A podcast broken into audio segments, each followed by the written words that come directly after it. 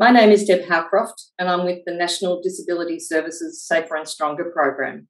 Today, I'm speaking with Uli Kaplan, who is one of Victoria's COVID 19 vaccine champions. Uli is a disability advocate and a filmmaker. His documentary, Life is a Battlefield, follows the journey of Uli's transformation from a young man battling with disability and chronic illness to disability advocate. His film will be launched on SBS on December 4 this year. Welcome, Uli. Thank you. Thanks for joining us and congratulations on the completion of your documentary and the December launch. Thank you for having me. Um, it's been five years and um, you got to love what you do. And luckily, I love what I do. So, yeah, hard work, but glad to be at a point where I can put it on a shelf and forget about it. Excellent. Well, I've already uh, scratched it into my diary, so I'll be I'll be watching. Thank you. I appreciate that. Look, firstly, I'd like to uh, also thank you for taking on the role of vaccine champion in Victoria. You know, it's it's so important that we um, we all go out and get vaccinated so we can stop the interruptions to our lives and start living yes. with people we love again.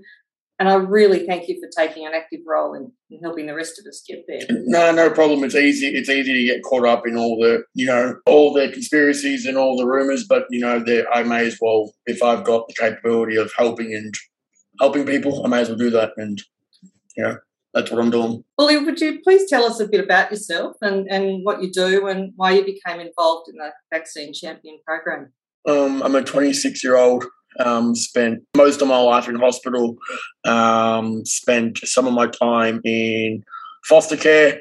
Um, was still in the NDIS system, obviously, but um, then when I turned 18, 19, I um, came out of foster care and went into basically disability shared accommodation, um, residential care, um, mm-hmm. as you know the general public would probably see it as, um, or resi housing. Um, I I don't know. I um, why did I become involved in the vaccine program? Because I was very frustrated and very annoyed.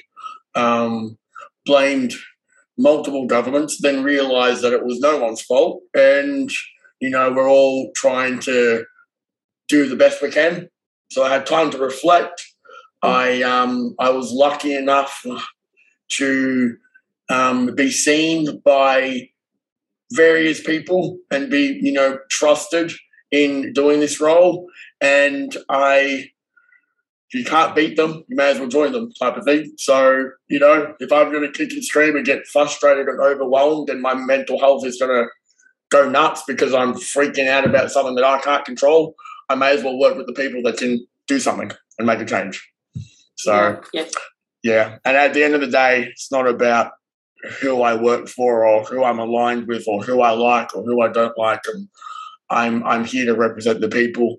Um, and I think that's one point I want to make. You know, I might be working for the vaccine, you know, program, vaccine champion program, which yes is run by the Victorian government, but um, I'm here for the people that have disability, for people like myself, and I can safely say to the people that are listening that if I didn't believe in it, I wouldn't be doing it. So yeah. that's that's why I'm here. I believe in what they do, and I have trust in them. Yeah, it's a th- thing to get us through this uh, pandemic, isn't it? To accept what we can't change, but um, maybe we can we can you know influence yeah. the things we can change. Yeah, yeah.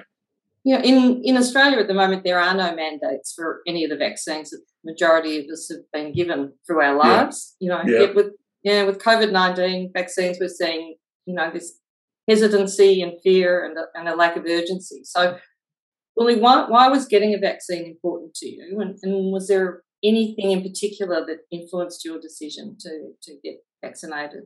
Very simply, I do not want to see the repercussions or the the damage that I would do to myself if I didn't get the vaccine.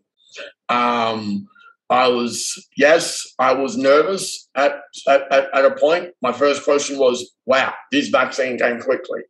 And I'm going to mention to you guys again that I spent most of my life in a hospital. So I know the hospital system. I'm no expert, but I have lived experience. I, I understand it. And my first concern was, wow, that was designed quick. Um, and I very much know I've been very sick um, as people will see if they watch my movie. And I've, you know, nearly been on ventilators. I've had, you know, been in ICU. It's not a fun place. Um, and I, I just had faith. I mm. just had faith in the system. I trusted the system. I, I was nervous. I was skeptical. I'm not going to deny that I wasn't. I don't really know how to explain it. It's just I knew in my heart that the if I didn't have the vaccine, I it would be very dangerous. It would yeah. be I have a disability, but I also have a lung condition. So if me getting COVID nineteen would have been catastrophic, it would have been disastrous. It would have been a nightmare. It would have been a lot more stressful than what you probably already are at the moment. Um, but yeah, I, I, I, spoke to, you know, my main hospital. I spoke to my GP um, and I thought about it for a while. Don't get me wrong, I did. Um, and I asked them whether Pfizer and AstraZeneca was okay, and they both said that it was fine.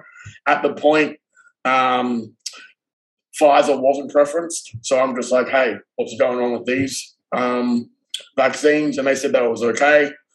I even said the question, are you, are you, telling me they're okay because you want to keep me calm? Are you telling me because that's, you know, you're funded by public systems? Are the governments telling you to tell me? And they're just like, no. Um, you know, they are safe. We've, we've, we have looked at the research, not just the government. We've looked at it ourselves. We've had meetings about it, um, and they're, they're safe. So I'm just like, I may as well. But in a nutshell, I didn't want to take the chance of being in intensive care and having a tube down my throat and, you know, being in excruciating pain for whatever reason. And I have 45% of my lungs left. So it is very hard for me to breathe on a normal basis, let alone my lungs being attacked by a virus that we can't stop. Mm. Well, we can, you know, but it's difficult. Um, I I was scared about taking it and I was scared about not taking it. But I was even more scared about not taking it. That's a simple answer. I don't I'm not going to sit here and pretend like, oh, I I can, you know, I'm smart, I'm working for the government, I have all the answers. No, it's it's as simple as I didn't want to get sick. Yeah. So so after, you know, speaking with your your GPs and yeah.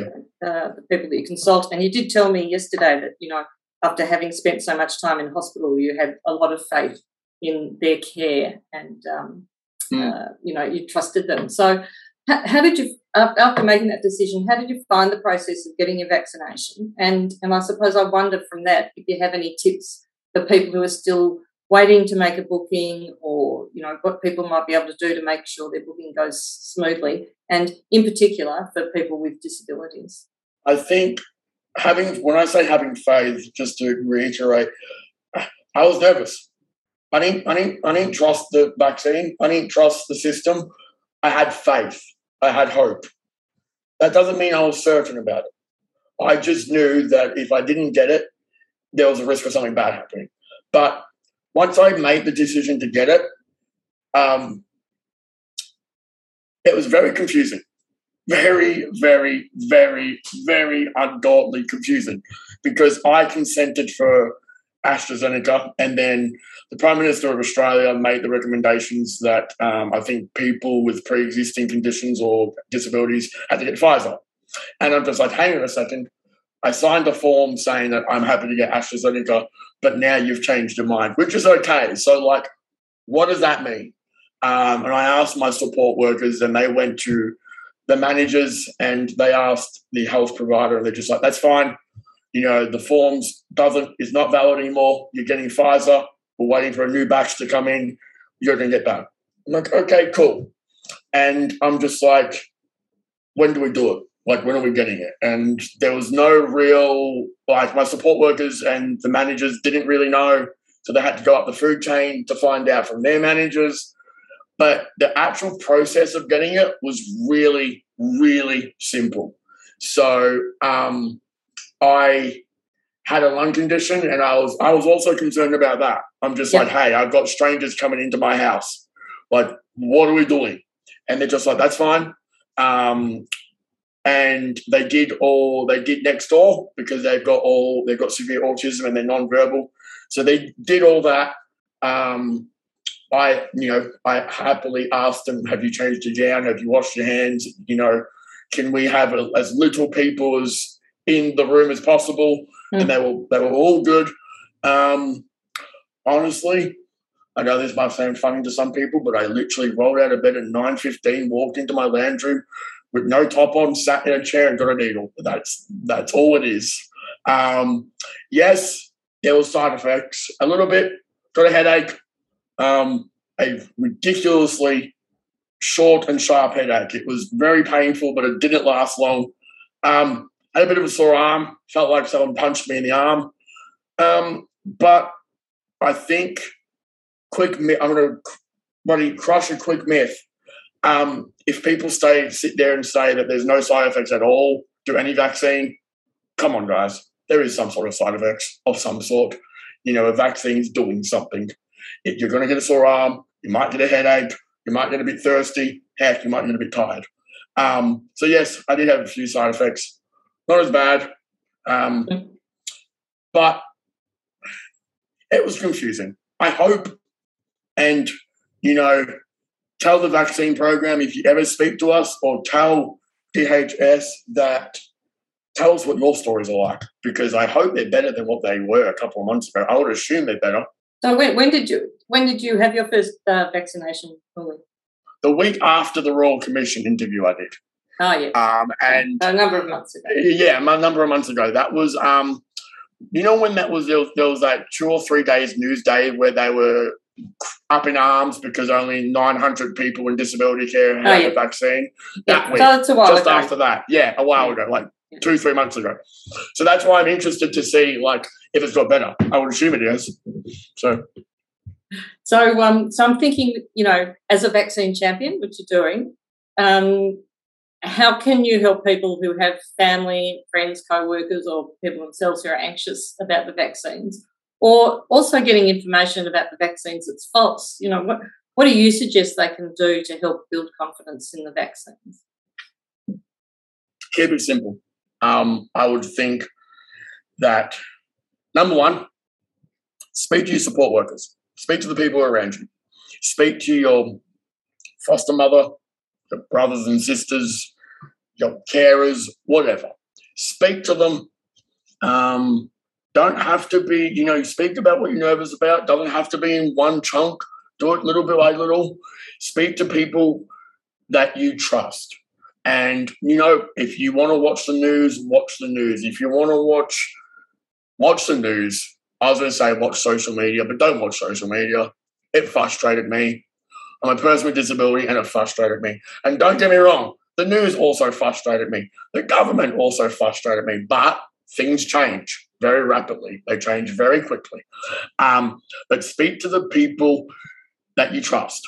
And if you're nervous about getting the vaccine, you don't need to say, okay, I want to go get it. Just tell someone that you're thinking about it. Tell someone that you're nervous about it. Just explore the conversation. You know, you talking about it doesn't mean you need to go and get it. You talking about it is just you expressing how you feel. But if if you were to get it, um, I would say go. Do you just go to your GP? You know, even even if you want to have a sit down and just speak to them about your concerns and come back in a couple of days and then have the vaccine, whatever it might be. But use the supports around you, talk about it, um, and if you're going to go anywhere and look for information, go to the Victorian government website. Like, I haven't, I can't. I'm going to be a bit biased. I haven't seen anyone else, any other state governments' websites, but the Victorian government's is actually really easy to read. Like, oh my God, you type a question in and you get your answer. It is great. Um, and I think the best thing they've done is I don't even watch the news conferences anymore, Deb. I just wait for the notifications to come up, mostly on ABC because I, I trust them. But, you know, I just wait up for the pop ups because they're like an hour and a half long.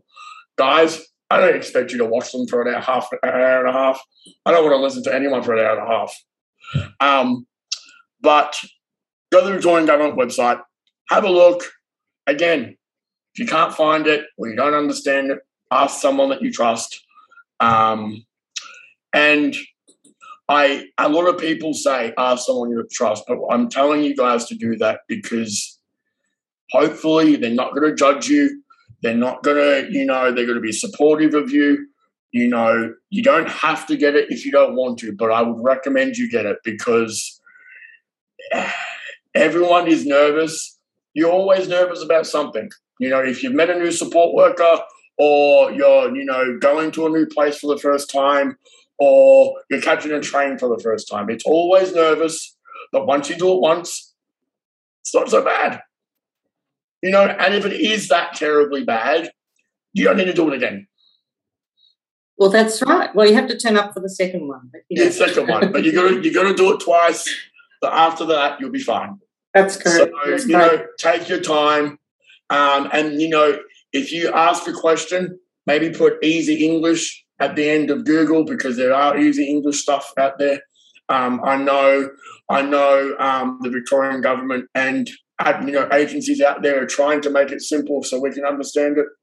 Um, but yeah, just I'm not saying go. I'm not saying go get it. I'm not going to pretend like I have all the answers, but I would seriously think about it and just do it at your own pace, do it at your own time. Um, yeah. Well, Uli, you've um, you've given some really good. Uh, I don't know whether some advice, I suppose, but some yeah, yeah, some some uh, good information. You know, particularly I think around talking to people you trust and the and going and finding like the like the government website, going and finding sources that are hmm. reliable. Mm.